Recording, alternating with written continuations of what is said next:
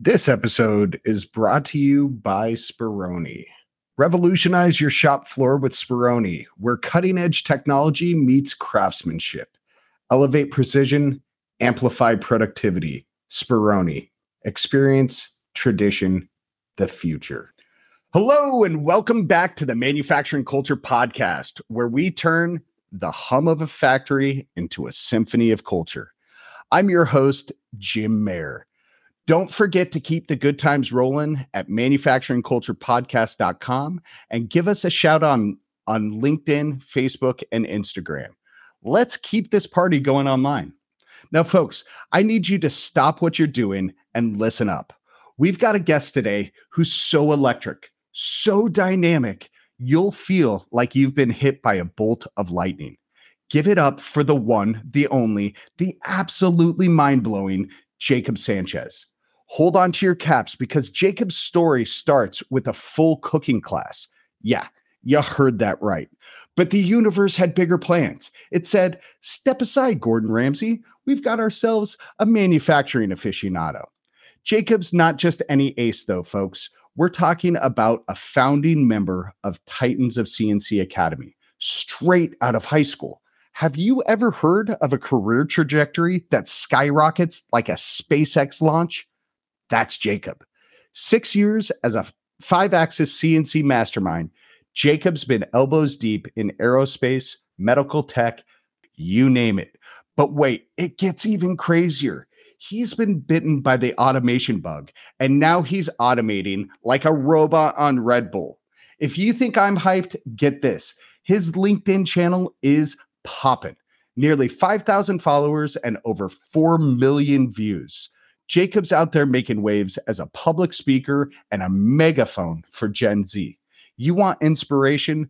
This guy's like a walking, talking fireworks show.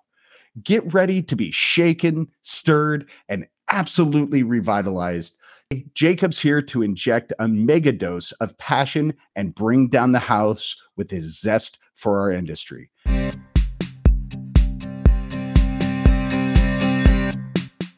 Jacob, welcome to the Manufacturing Culture Podcast. I'm pumped up, so let's blow the roof off this episode. Welcome to the podcast, Jacob Sanchez. How are you doing today, my friend? You know, man, I'm I'm uh, happy that this is actually not a video podcast right now because I was blushing. I was, I had to I had to hide my face in it, man. That was awesome. That was an amazing intro. Uh, thank you very much. Thank you. And and maybe that's uh, uh, just a yet another push for for me to do video because I would love to see people's facial reactions as they hear these intros. I think that would be uh, a fun thing to see. Oh my gosh. I'm just gonna dude, I'm gonna get that on a recording. I'm gonna play that every morning when I wake up. That's gonna get me ready for my day.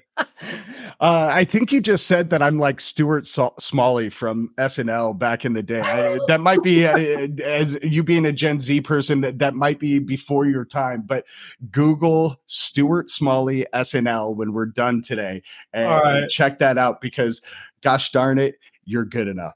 Um,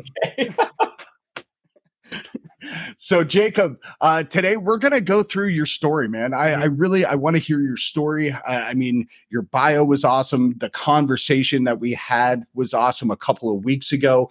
Um, you and i have been connected for quite a bit of time on, yeah. on linkedin a couple of years i think. Um, but we've never had a conversation and and that's kind of the fun part of this podcast. I'm having conversations with people that i've been connected with but never really actually talked to or for lack of a better term met in person. So um, you and i get to meet at fabtech that's coming up. People yeah, who are listening it'll be way before this episode comes out but that's okay.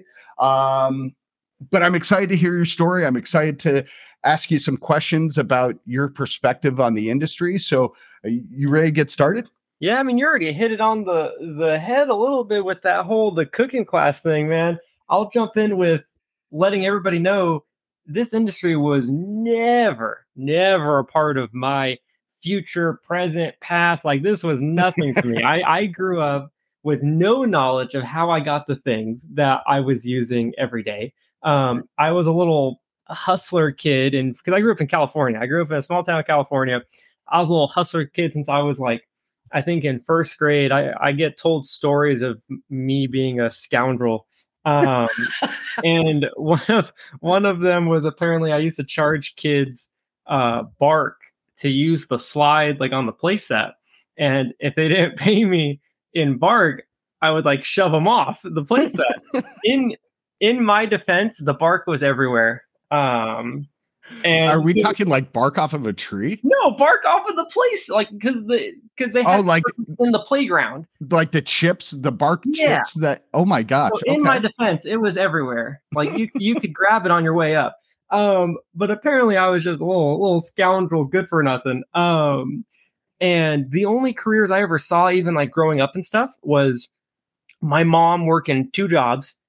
So barely saw her, but I knew she was like just worked in like medical. I didn't know what she did. Okay. And then the dad that raised me, um, I saw him do construction stuff. So like building homes, he's a contractor. Yep. But that was literally it. Other than that, like my aunts were worked in schools, like as the office ladies. So that was those were the only three careers I ever saw in my entire childhood. Wow. Um, okay. My my goal that everybody like instilled in me throughout my schooling was like Jacob, just please, please finish fifth grade. Jacob, please make it to eighth grade. Okay, you're in high school now, buddy. You got to graduate high school. Okay, that was like that was it. just many goals for you along the way. Uh, Of hit just this surviving? milestone. Yeah. um so i never dude there was never a job i was looking forward to there was because even like the construction stuff my dad did i tried to get into it and i remember him telling me one day he was like buddy i want you to know that i don't want you to do this work. I don't want you to be like me. I don't want you to have to do what i do. Like find something to use your head. Yeah. and i was like what do you mean use my head? I get freaking i barely get c's in school. What, what, what, what, this head's not working dad. Um, and so that was weird. That was a weird thing to have and not being able to look forward to anything. Um, the only like experience i've ever had with i guess i don't know robots in general was freaking growing up loving iron man like Yeah. like to me tony stark and and iron man that was that's what an engineer was like that's how cool you can be to invent things and because it's a movie and it's fake i obviously associated that job with being fake for me Sure. um and yeah it wasn't until high school when i moved to a new school freshman year and i was picking my electives and i tr- i want obviously because i wanted to get my easy a's and finish school um i tried to get cooking class tried to get home ec. Yeah. and like every other freshman in my school of like a few thousand they tried to get it too and i got kicked out because it's priority based. And so you get thrown into whatever electives are open and engineering elective was open and dude i was so mad i was furious. I sat in the back of the classroom knowing nobody hanging out with like the grungy skater kids. And one of the first like the the icebreakers was you had to make a paper airplane. Like who can make the paper airplane the best to go the farthest? Mm.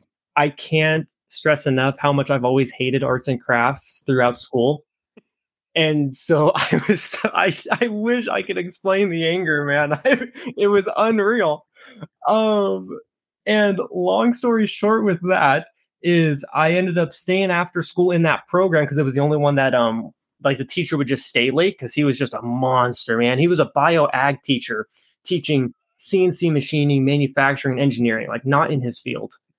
And he was always writing grants and stuff. And I didn't like going home. So I asked him, I was like, hey, if I if I clean your machines, can I like stay after school? And he said, yeah. So I started doing that and I started asking questions outside of class. He started showing me things. I eventually um, started machining on a manual lathe for the first time. I made a ring. And I remember wearing that ring around school and all these adults and kids being so impressed, asking how I made it.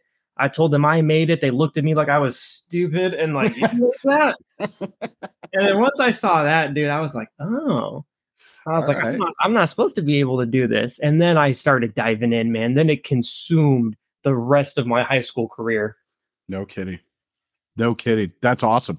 I, I love that that the angst the you could almost feel the teenage angst that you had Oh, just dude. sitting in the back of that room just fuming and It was and then not wanting to go home and just finding something to do um i, I love that story man it's yeah, great that- and especially because I was a reader too. So like uh, when I first moved to that new school, so I didn't have any friends there, so I would like read um during lunch. And I remember, I remember after I graduated high school, my mom telling me she's like, you know, when you uh, came home from school your first day and told me that you read during your lunch, I cried, and I was like, oh, thanks, mom. oh, like okay, that's thank you for telling me that three years later. It's exactly what I need to hear.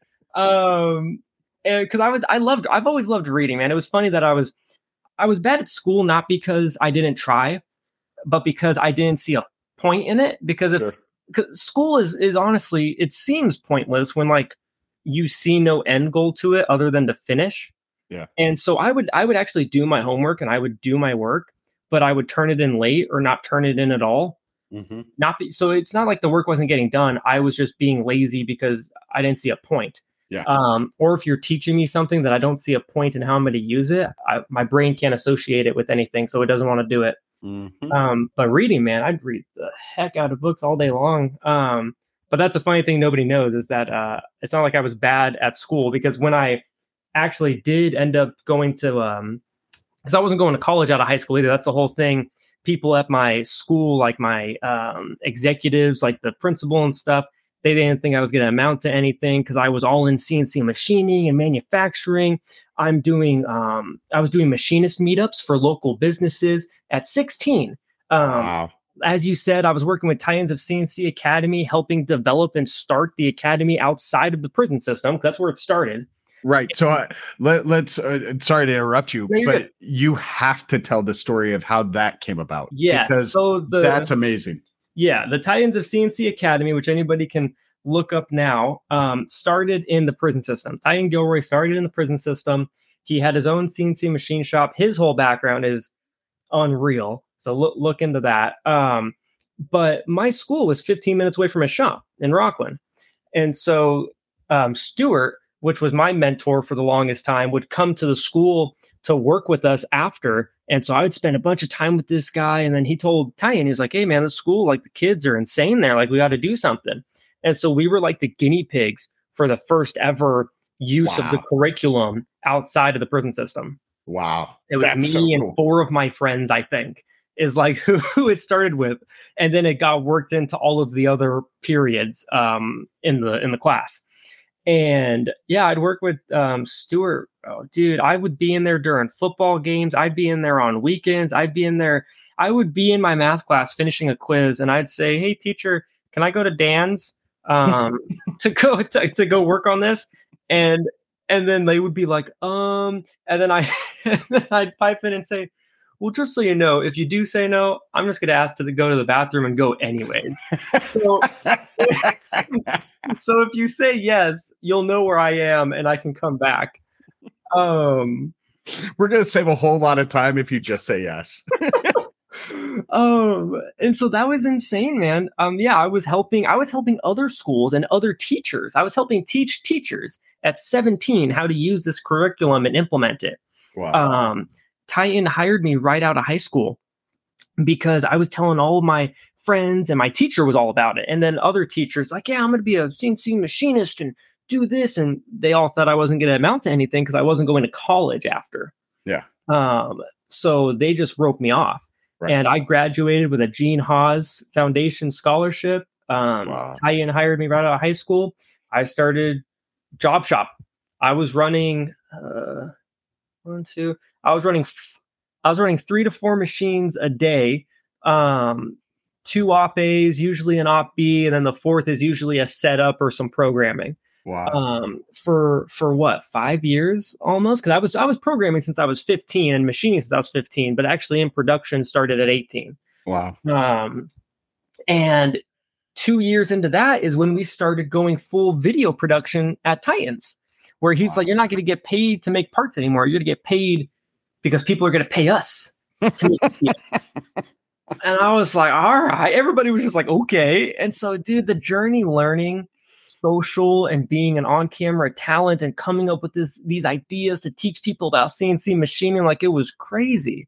That's wild. Um, and that was all while we were in California still, man. I I helped um, me, Titan, and some of the team would go to a lot of college for award ceremonies. We'd go to help the teachers out. Um, I would still do that in my free time. I loved programming, dude. I was a oh my god, ball tracking. I love ball tracking, dude. Um, it, some people may not know about the term ball tracking. It's um, 3D profiling, finishing. Um, but that was one of my favorite skill sets that I developed. Um, but yeah, man, and then I was with them when we moved to Texas. I was a part of getting a lot of the um, partnerships that they got. And the Fanuc one is what got me into automation, dude. When I had to make my own robot cell from scratch on a robo drill, one of the fastest mini machines in the industry, insane. Yep. Um, it hit me.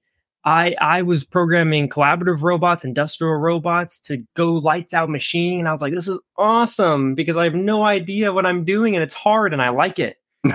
um, You've never taken the easy route, have you, dude? That, none of my skill sets I have were ever trained into me. Like I learned them on the spot. Um, That's awesome. And even when I left Titans, when I left Titans and I went to my application engineering job that I had for almost two years in Michigan where I know zero people, no coworkers, no family, nothing. Um, I was not qualified to be an engineer. I right. didn't have a degree. I didn't have anything. Um, and they hired me because of the skill set I learned being a machinist, and then I learned how to be an engineer. Um, awesome.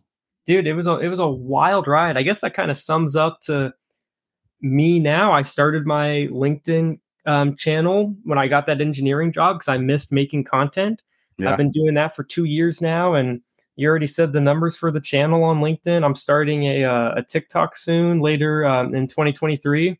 Wow. Um, I might actually have to download TikTok. If you're going to be on there, that might be what pushes me over. Oh yeah, edge into actually downloading that app. I, I've stayed away from it. I've had people say you've got to create TikToks. I don't know what a TikTok is, man. Uh, I just I just know it's going to be easier for me than diving into I want to do YouTube, but I know the work that goes into a good, beautiful production type YouTube channel, and I just don't have the time for it right now. So I know I can do TikTok. Yeah, there you go. I like it.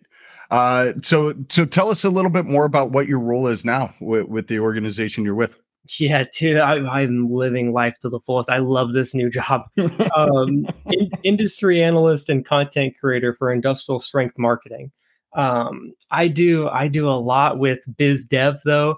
Do a lot of business development. Um, industry analyst allows me to still go to these trade shows and further my application skills and actually understand processes and technologies.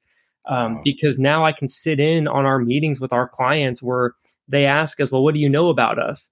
And you got Jacob piping up over here well, actually, I used to use this. I used to use your product in this situation, and I've seen other colleagues use your product and your competitors in this situation. And then they're like, "Oh, you speak my language. Let me talk." Right. That's awesome. Um, and so I've been loving it, man. And they st- and they support the heck out of my personal channel uh, and all my personal assets uh, that I try to pursue with education, going into schools, public speaking, podcast. Um, they love it. Yeah. So, it, speaking of the the next generation, uh, you do work a lot with First Robotics, right? Yeah, I've been doing that. I've been doing that since for six years. So when I was what? When I was seventeen. Okay. Yeah, so seventeen or eighteen is when I started. Um, I'd actually get calls from up and down the coast in California of schools six hours away in Napa asking, "Will you come judge my competition?" Because I heard that you were you judged this competition in Central Valley and you were awesome. And so I'd actually drive six hours uh, to Napa Valley, judge a competition. That was FTC. Um, and t- I like to say, I like to say I'm the youngest judge that first doesn't know they have because technically, technically, uh, I have never been allowed to judge the competitions that I do because of my age. Really? They they have age restrictions, but the teachers have always or the judge advisors whoever runs the organization has always signed off because I have the actual industry experience well over any of these other judges. Yeah.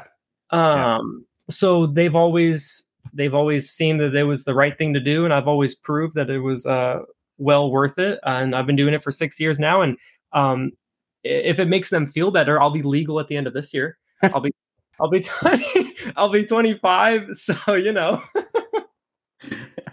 oh, it's so odd to hear somebody say I'll be legal when talking about judging. I mean, if you've got the skill set, you've got the skill set, right? Well, it's it's also it's they do it just because for certain groups because it goes all the way down to like first graders. So FLL, FTC, and FRC. I only ever judged FTC, and mm-hmm. so they required I think 21. So I wasn't that far off. Um, I think it was 18 or 21 actually. So I was I was a little off. Um, but when you get down to like FLL and stuff, they want you to I think be 20 24 or 25 or something just because it's the younger kids, you know. Yeah. Um, so I I totally respect it. Um, and that's why I always told whoever was running the organization, I was like, look, here's my experience. Like I've been doing it for this long. You can say yes or no. Um, I love working with the kids. Um, it also helps that I have already the education experience of working with those students to begin with. Yeah. Um, they also do a great job of doing the safety background checks. I had to get fingerprinted and all this stuff. Yeah. Um, dude, I don't regret one minute of it. I love doing FLL, FTC, and FRC. The older kids are the ones that I'll actually interview and wow. get on camera and let them tell some of their story. Yeah. That's that stuff is super powerful, man.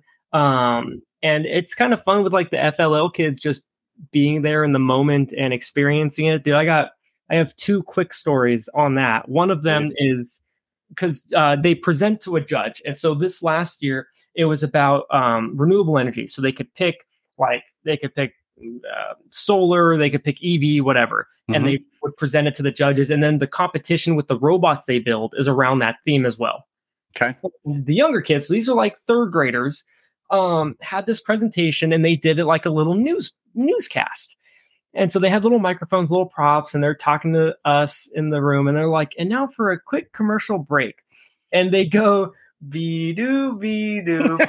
and they start organizing their equipment into like a new set. And then when we're back from the commercial break, one of the one of the um people, one of the kids has on a lab coat, and then the little girl was like, and we have with us a scientist. um, that that was an amazing moment for me, and I'll never forget that. That's um, awesome. Little mini Tony guns out there, huh? oh my gosh. Um, that was an amazing moment. And then another one where I actually had my first emotional moment was um you you'll have I'm trying to phrase this the politically correct way. Um you'll have a, a diverse group of students at these competitions, um, some on the spectrum, some with just some different uh, ways of dealing with like emotions and mental states. And so you have, you have to interact with them um, in a in a more relaxed and just take your time kind of way. You got to have patience. Sure. Yeah, um, more no- neurodiverse. Yeah, yeah. Um, and so I, I, understand I understand that pretty well. It, some of the other older judges don't understand all the time, and so we have some good talks in the room. Um, but there was this one time where I was interviewing a team. Uh, it was it was F. This one was FTC, so older, a little older kids, not high school yet, um, but like sixth to eighth grade. Okay. And super cool team. It was fun to talk to. And um, I remember one of them uh, you can tell was uh, nervous and maybe a little more shy and just uh, different in the group. And so i like to make sure that they can have a chance to interact and engage in these meetings because they, they're not always the first ones to talk. You can tell sometimes they have their roles. Yeah. and so i was like directing questions to her like she was actually like having fun answering them. She started piping in more um, towards the end.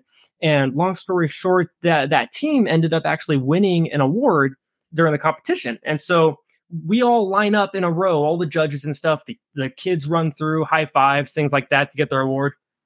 Well, this team recognized me as one of the first judges they saw because they see, I think, like maybe 10 judges throughout the day. Yeah.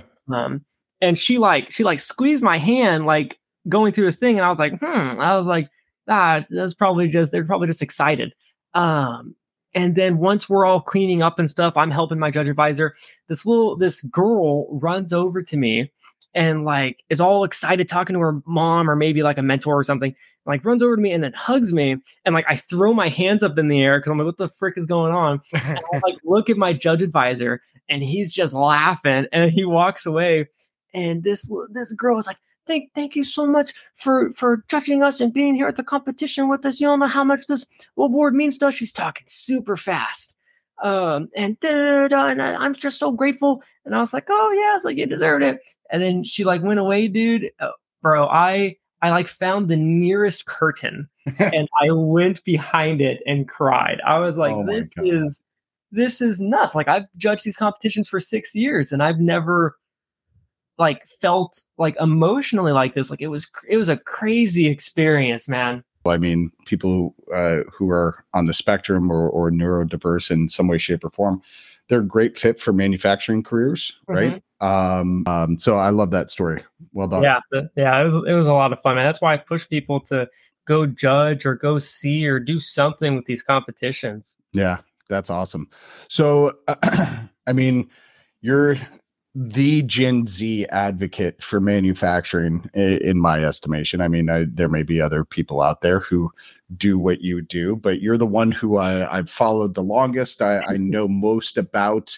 Um, so, let's talk a little bit about generations in manufacturing because we we have four generations. Mm-hmm. Um, we've got uh, you know, the baby boomers on one side, the Gen Zs uh, on the other. You've got a really small population of of Gen Xers. Uh, you've got a larger population of millennials, um, and, and, then you've got the Gen Zs, which seem to be coming close to being able to to level the playing field with the baby boomers as far as the population is concerned. Yeah.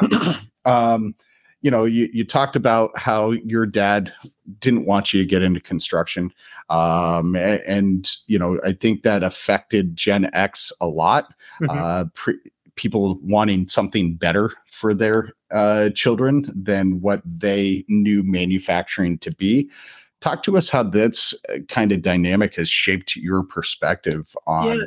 the industry. Yeah, a few few quick things. The the whole I, I like to say that I am the Gen Z advocate for manufacturing and automation and the, the Gen Z voice for that. And I say that not as in a it's us against everybody else. Sometimes people like to talk about their generations as it's a verse this, verse that. Right. And at the end of the day, I just saw a gap in Gen Z's representation in this industry. And so I make sure to fill it where when people see Jacob, they think Gen Z. Yeah. So you can think about the generation as a whole, but I want, do when it comes to what I'm trying to do for education and what I'm trying to do to change the industry, it's to change everybody. It's to help. I don't care what generation, millennial, Gen X, Gen B, Z, X, Y, Z. like I don't, I don't care. I don't. I don't care. It's it's like it's how I feel with titles. I have a title that I like and enjoy just because I know I need it to get yeah. in certain doors. Yeah. Um, But I want this better for everybody, man. And something that you mentioned with um, perceptions, generational perceptions of jobs. Yeah. Um, my the dad that raised me said that he didn't want me to be in construction, right? He didn't say that because he doesn't enjoy what he's doing. Like he was a contractor, he owned his own business. He loved building homes. He loves finishing bathrooms and kitchens, like the beauty in it. Yeah. He didn't want me to do it because he didn't think there was anywhere to go in it because of the perception that construction has yep. in society. Yep. Um, and that's something that's starting to hope I, I see it changing and I'm hoping that it, it's changing in a way that I, I think it is because I obviously don't see like millions of kids every year, but I see hundreds or a few thousand. Yep. Um, and kids are starting to say, oh, well, I want to be a diesel mechanic. That's freaking dope. Yeah, that was cool. And that, there was a, yeah, there was a woman that or a young lady that said she's like, yeah, I want to be a diesel mechanic for this and this reason. I was like, that's freaking sweet. Um, there's other kids wanting to still do those quote unquote dirty or dull, um, just remedial tasks that people aren't pushing anymore, the kids want to do them. Yeah. It's the disconnect is happening when they get into it and when they have their first bad experience from like an old head or somebody that doesn't enjoy their work. Yep. That's when they get out. Yep. That's when they're like, "Oh, this this is nasty. This is gross. Why would I want to do this for a career?" And they take the boot and they go into some tech job or they go into maybe even just consumer good job or something like that. Mm-hmm. Um, that's the issue I see a lot of because I, I go into schools and I'll do this thing. You know, when you used to get asked, "What do you want to be when you grow up?" that that question was a loaded question back then. If you Yeah. said the if you said the quote unquote wrong job, you're going to get told, "Oh, well, you shouldn't do that because of this and that." And so kids don't like hearing that. Yeah. And so what I do when I do that question is, "Oh, what do you want to be when you grow up?" I ask a bunch of people, and I try to get kids. I think that'll give me a funny answer. I got a guy that told me he's like, "Oh, I want to be a stripper." Everybody started laughing, and then I asked some other kids, and they were like, "I don't know, I don't know." And then I asked some other kids, and they were like, "Oh, I want to be, I want to be the diesel mechanic. I want to be this. I want to be a technician." And then I have gifts that I hand out, and I went and I handed out gifts undiscriminatory, where I gave it to the kids that said, "I don't know." I gave it to the the stripper kid. I gave it to I gave it to um, the diesel mechanic. And you can see they visibly look confused. And I'm like, people, I want you guys to understand this. I don't care what you want to do. And you, you see all the kids like perk up, like, like they they visibly went inward, like they leaned in, like, what did he just say? yeah. I don't I don't care what you want to do. I care if it's what you want to do. If you know in your heart that, man, I, I don't know what I want to do for work yet, cool. I love that for you. I, I want to support you in the unknown and you being able to do whatever you think a passion is for you right now. Yeah. If if you know what you want to do, cool. I want to support you in that. If you're just goofing around because you want to be funny and just joke around, cool. I'll support you in that. If you know that it's something that you're doing, like that, I just want them to be true to themselves. Yeah. Um, and that's something that you never got. I feel like in a lot of the um the older generations that that sense of you knowing you, it was how does society know you? That's How is society powerful to point. label you? that's a powerful point. Uh, I think that's true um, because that that question, uh, you know, in the '90s when I was going through middle and high school, Mhm. um, you know, what you answered that really did that defined uh, your path.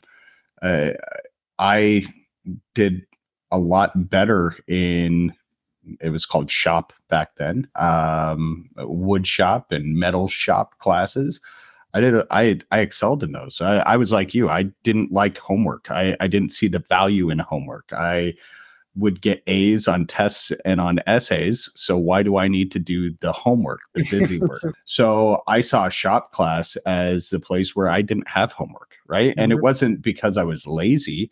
It was because i felt like that sense of pride at the end of the day. Um, when i could stand back and say i made this toolbox or i made this gumball machine out of wood right? I mean that was what drove me.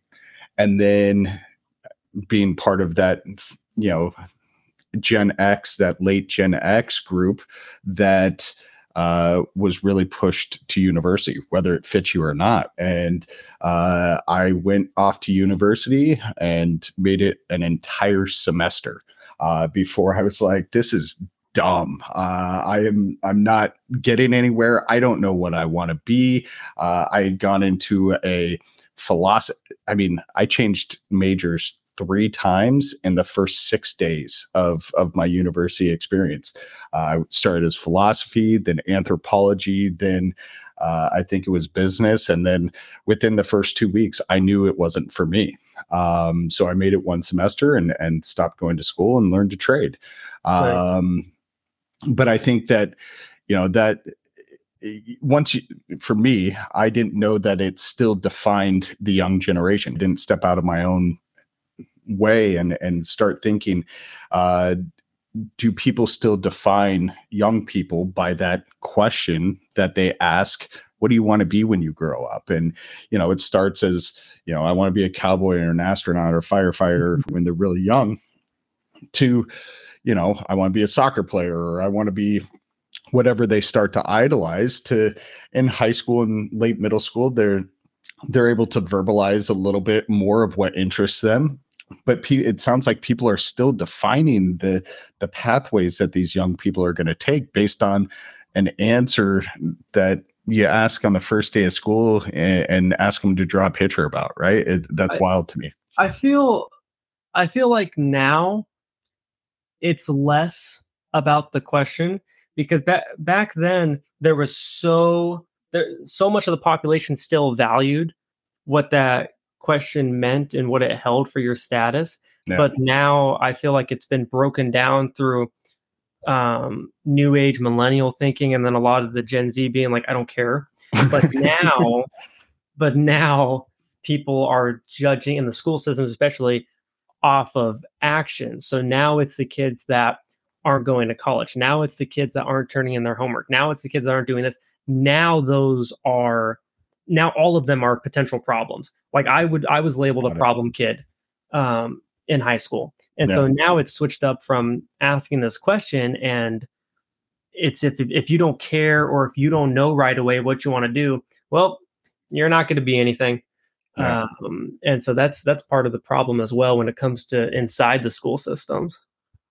Yeah, I agree, and and I I've had uh, some young people on the the show here, Jacob, that uh, they've talked about their mental health that they were going through. Oh yeah, and what manufacturing technology type programs did for their mental health because they mm-hmm. were walking through life in uh, uh, in high school and you know it's it's not just goth kids it's not just the skaters that mm-hmm. that are into this stuff right they're walking through high school and and not feeling like they had a place or or a sense of belonging uh, this one young woman from New York was on the show, and she said, "You know, I I was." 16 years old i was you know finishing my sophomore year of high school i wanted to drop out i was super depressed i had anxiety mm. um, my parents said i needed to to st- keep going to school uh, but we found an alternative program for me and it was this WEMOCO uh, school in in northwestern uh, new york. And she said she started the the program and her anxiety went away her depression went away she found a place where she belonged uh, with people that she felt like she belonged with um, and and so she went through the final two years graduated um, got a job in industry mm-hmm. um, and i just recently had a follow-up conversation off air uh, with her and she it, it it goes back to that point you just made about the old heads. She had a couple of guys give her a hard time on a job site, and now she wants to leave the industry altogether and join the military and or or something of that. And it's just it's heartbreaking, man. So how do we change that dynamic? Yes, these old heads that are so just I don't know, man. It's it's brutal. Since you opened up that can of worms, yeah, I'm glad that I'm not going to derail our conversation with this now that this is the next topic. Um, mental health is also a big thing that I talk about on a lot of my podcasts that I've been on. If you stay till the end, you'll actually notice that I always um, drop a mental health uh, subject or tip, no matter what the topic was on beforehand. Oh, I, um, I, I, haven't stayed till the end. I'm gonna start. So yeah. I apologize for not being the person who stayed till the end. And you're good, dude. I do it. I do it. I do it on purpose. Uh, until the end. If whoever whoever stays stays. Um, but me- mental health has been a big thing for me. Even even recently. I mean, just just what? Just three weeks ago, I went through this week week and a half uh, sad spell where I was like, man, what is wrong with me? Like usually this is gone like after a week. I like it's a week and a half is sticking around a little longer. Mm-hmm. Um, but in high school, man, I lost three of my, I lost two of my friends and one of my cousins. Um, is there a politically correct way to? Uh, I know sometimes the word's triggering. Um, they they are not around anymore by their own accord. Um, Got it. So two two of my friends, one of them was my wrestling partner, um, and then yeah, my cousin.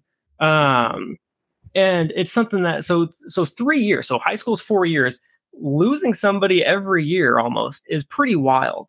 And it's something that a lot of the other generations don't really understand because I don't I don't know if that stuff was just I, maybe it's people like to say it's happening more now because of social media or it's hap- happening because of different types of bullying. You don't never know back then with how easy it was to just cover stuff up because people were ashamed. I don't know. right. Yeah. But now it's very easy to know um, because of social media and holding digital vigils and stuff. Um, but man, that was that was a big thing that I would get bullied. I've been bullied. I like to say I've been bullied by freaking 40 year old men since I was 16. Um, I'd be going into these businesses holding these machinist meetups to teach and help people. And there's these 30 year old guys coming in here and being like, why is he talking? Like somebody tell him to sit down. Like, dude, I've been laughed on. I've been laughed out of meetings um, for my Oh my ideas. Um, and it's crazy. What I don't understand is how, and you know it has to be the culture and the older heads way of doing things because we lose the inclusion like you mentioned man manufacturing automation these classes these hands-on skills these traits give people a sense of pride and and Yeah. owning and ownership of something that they can say i did that point at something and say i did that Yeah. why are we losing that inclusion when it comes to the big world when it comes to getting your big boy or big girl job Yeah. and now you're an adult um, we're losing that aspect of this used to be what filled me with pride and now it's something that just gives me a check and that that mindset is what's filtering down to all the other younger generations where they're either going to leave because it's toxic or they're just going to be like well i'm going to do the bare minimum of my work then just so i can get my check Yeah. and work on my side hustle that actually fills me with joy and fills me with pride and still gives me a little extra money Yep. um, it, Absolutely. it needs to be a change of how we talk about the work that we do, man. And uh, you know what?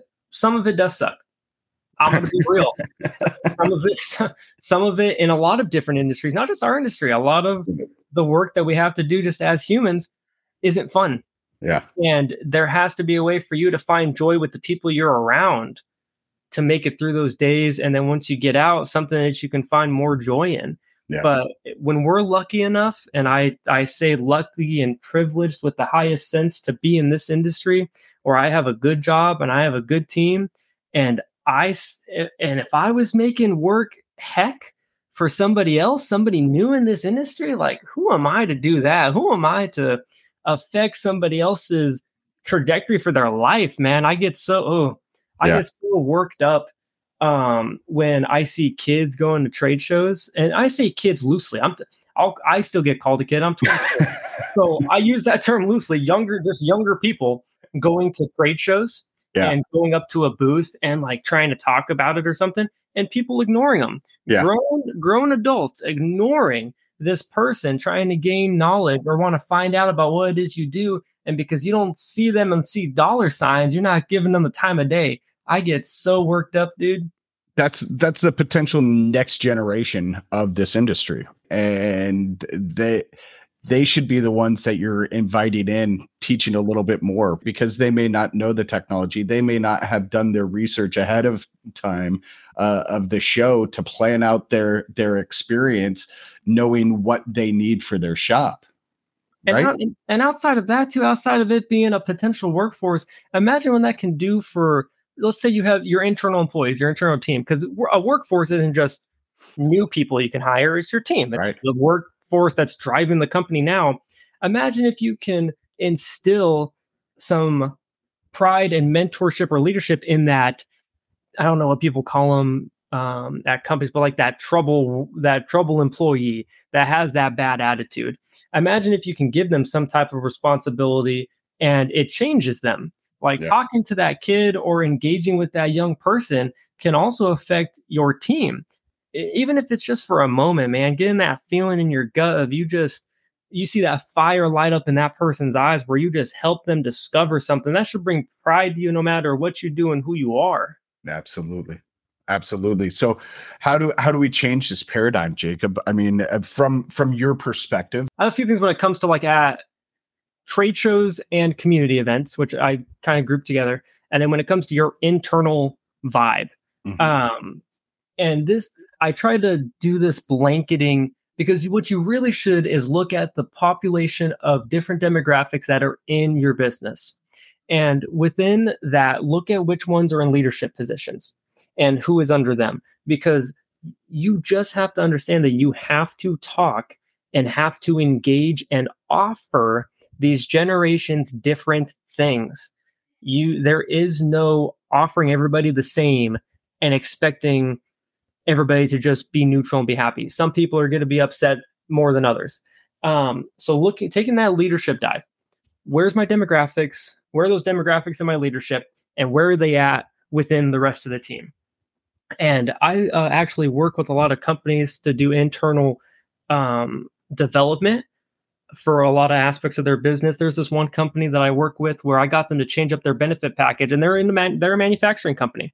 Um, they now offer unlimited vacation time, and they have a I gave them this tiered benefit package that I, I put in different offerings depending on the lifestyle I know a lot of Gen Z has or a lot of millennial has and Gen X. So now they can choose and pick these offerings to suit their lifestyle. Yeah. Um, and it's just these little things you can do up front to make people happier when they come in, start them off on the right foot. Um, and that's for your internal team. Um, offering offering community events and outings that don't always have to be some big company thing because a lot of those sometimes feel awkward and forced. Um, but offering these things for people to just go hang out as a group together, as a group of friends. Um, that uh, that's also the only F word I should ever hear in the workplace. Do not use the family word. Oh, Kill that. Destroy it. Thank get you. Get rid of it. Um, I know some people are still like, well, it depends just call each other colleagues or friends. Like just right. leave, leave family for Thanksgiving. I don't care.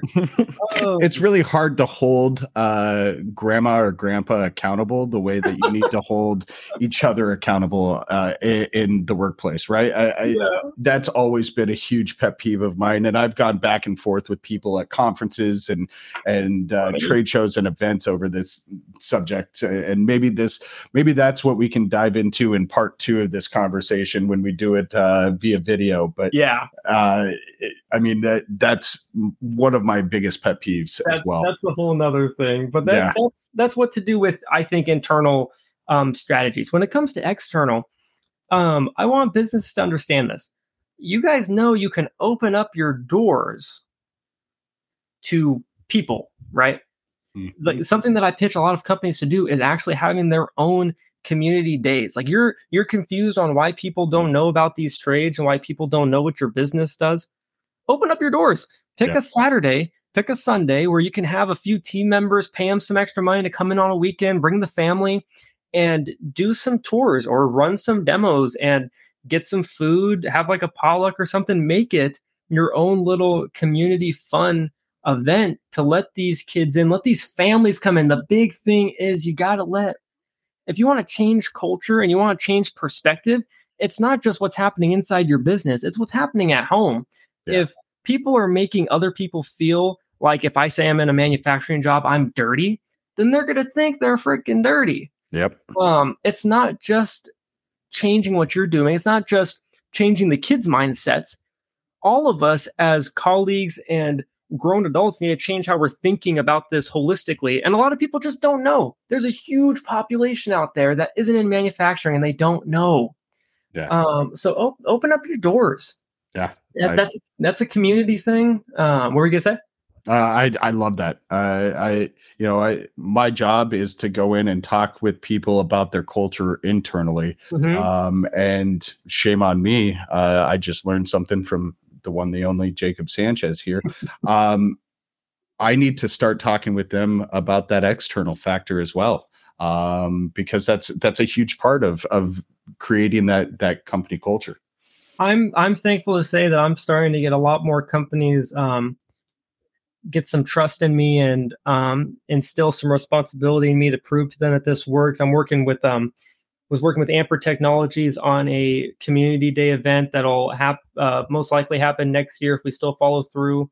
Um, IGUS, the company that gave me my robot arm, Yeah. they gave it to me from from Germany because they believed in what I was doing for education and they wanted me to have something to actually show people out in the real world. I'm going to be taking this thing to stores, to parks, to random places to show just the I say average Joe loosely, I guess, just civilians out there that aren't in our world Yeah.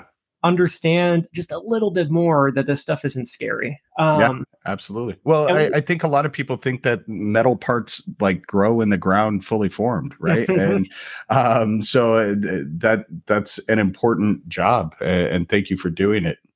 and it's not a bash on them. If anything, it's a bash on us. Like I, I I'll take full responsibility for somebody in my area not understanding this piece of technology because what am I doing to get out there and help them understand? It's not it's not their job Right. to know where their water bottles and stuff come from, but it should be part of our job. If I'm a PET um, mold making like distributor, manufacturer, whatever, to educate the world on like let's say plastics for example people still think plastics have a really bad rap when it comes to um, the environment and recyclability um, and it's something that hinders the plastics industry. Well plastics industry companies all you people out there start doing more. Yeah. to change it. I, I I- i'm confused. Um and at trade shows just to finish that up with the round three at trade shows look for ways to actually get the demographic that you want to the show. If you if you're really focused on i don't know like people from 21 to 25 in this demographic find a school find a college in your area or in the show's area. Reach out to them on how you can get a group of 50 of them to the show and just do it. Yeah. I, there's nothing else there's nothing else to say there. And if, if it's a money thing guess what? I bet you we're all about business. We're all about swinging deals. And maybe this is just the first grade hustler in me but work with a partner or a distributor or a company and say hey you know what? We want to do this thing with these 50 students. We can make this a cross branding promotion for us. You give us this amount of money we put in this amount of money. We can brand it on socials. They can visit our booth. Your booth we'll bring some buzz around it. Yeah. I you love know it. what i'm saying? Keep doing that until you get a yes. I love that. That's fantastic. Uh, so Jacob, we're we're nearing the end here, and so there will be a part two for anybody out there listening. We will do a part two with Jacob, and we will uh, do it via video because I want to see his reaction the next time I do an intro for him. Um, but you've got a busy schedule coming up. Uh, I know by the time this airs, a lot of things uh, that are happening in the next week or so will already be uh, complete, like Pack Expo, Fab Mhm. Tech, etc. What does the rest of 23 and the, the start of 24 look like for Jacob Oh. Sanchez? at, so let's let's say the next week's done. So FabTech and Pack Expo are done. Um, I have a manufacturing day road tour that I will be going on for industrial strength marketing. Mm. Um, the companies are still a secret, but that's going to be a very big thing that we're going to be pushing on our channels. Um, I have I'm speaking at the Task event in. Novi about um, lights out automation, um, how to make money doing it, and what lights out automation really means. That's awesome. Um, that's going to be amazing. I am going to Japan for three weeks. What? I'm going to, to the I IREX 2023 robotics convention. It is one of the largest robotics conventions in the world. That's amazing. Do you need somebody to come read the intro that I wrote for you? Because I'm I'm volunteering, man. I can do will it in come. Japanese, right? I, I I will learn Japanese for that experience. If that gets me there, reading that bio, uh, introducing you, getting you up on Oh stage, getting people pumped up about Jacob Sage, I will absolutely do that. I am so excited for that, man. The show is going to be four days. I've never been anywhere international before. I'm going by myself. I'm only bringing two bags. And and one of them is my content backpack. The other one is just a normal backpack. So so technically one bag. Um, and I'm going to be there for two and a half, almost three weeks. Uh, after that show, I'm going to spend almost two weeks traveling. I think like 1,600 miles across Japan or something. wow. Um, That's just, magical. Just kind of experiencing that. I'm going to buy my whatever clothes and shoes I need while I'm there. Um, that's amazing. And I think that that wrap that's an end of the year thing. I'm also doing a very big um, thank you campaign, which you are a part of. I'm I'm I'm doing this big thank you campaign for hundred people, um, hundred colleagues of mine throughout this year. Um, I can't give too much away on that, but uh, if I start asking for your address in your DMs, it's not in a creepy way. it's it's to send you a gift. I love that. Uh, I anything that comes out of your mouth, eh, it would be hard pressed to find something somebody who would find anything that came out of your mouth creepy. Um, you've got a packed schedule. Um, as your final thoughts, Jacob, what is your vision for the future of this industry and and again we're going to jump into it in episode two so mm-hmm. yeah, i don't want you to give too much away for that um, but what is your vision for the future of manufacturing and and how can the rest of us whether we're in the industry uh, as entrenched as mm-hmm. myself and some of uh, our colleagues and friends in the industry or you know small shop owners big shop owners or or regular as you call them civilians how can we be a part of that vision? The the major thing that everybody has to understand and you have to instill this in your head every day is that you don't have to be special. That that is the number one thing. You don't have to be special. In this industry and whatever industry you want to go into you really don't I came from nothing. I came from from some average dirt and I'm still not doing anything exceptional. I'm just doing what I want to see happen. I, I just want to be I want to see change and so I'm going to be change. And that that's really as simple as I can make it for any I don't care how small your shop is either. If you want to do something, look at ways not how other people are doing it, but how you can accomplish it yourself. That's that special thing. You don't say, oh, well, we're not this company. We'll never be this company. They're not special. They may have more assets than you, they may have had more opportunities, but that doesn't make them special. Um, you can get there. And I think that's the biggest thing is and that's the only way we're going to see change in our industry is if we realize you don't have to be special. You don't have to be a nerd or some expert or some kind of genius to get into engineering or robotics. Um, anybody can get started in it, and anybody in this industry can start making a difference and can start producing change. I hope one day people like to say, What are you going to do when there's a bunch of content creators in our industry all talking about the same thing? Good. Awesome. Then, then I don't yeah. have to do it anymore. I don't, what, what's the problem? I'll move on to one of the other freaking 50 issues that are on our plate because right. I know these people got it locked down and other people are getting after it and getting it handled. That's all I want for this industry. Yeah. I I I love that. Um ladies and gentlemen, that's a wrap for today. Uh we started out this episode with a ton of energy. Uh we laughed but more importantly than anything, uh, we had a heartwarming look into Jacob's career and his take on this industry that so often has such a negative connotation. And and so thank you very much, Jacob, for being on today. Thanks, uh, I can't thank you enough. Uh, if you listeners are not leaving this episode feeling touched and fresh like uh, a, a air freshener in a taxi cab in New York City, then you need to hit the rewind button and listen to the whole thing over again. We've tackled everything from mental health to unlocking the secrets behind trying to bridge generational divides and, and, hearing Jacob's story himself from that kid who would hustle for wood chips that existed on the playground to having this empire of heartwarming content that he produces and please if you if you haven't yet please check out his content his show on linkedin his podcast um if you haven't started buzzing like a high speed spindle after this episode you need to check your pulse So if you're ready for more, don't stop this party. Swing by the manufacturingculturepodcast.com website. Keep the mojo flowing. Uh, there's show notes, there's episodes, there's blogs. It's all there waiting for you. And if this episode lit a fire under you, don't keep it a secret. Tell your pals, colleagues, and yeah, even your grandma. Smash that share button, people, and slide into your favorite podcast platform and drop us a review and a rating.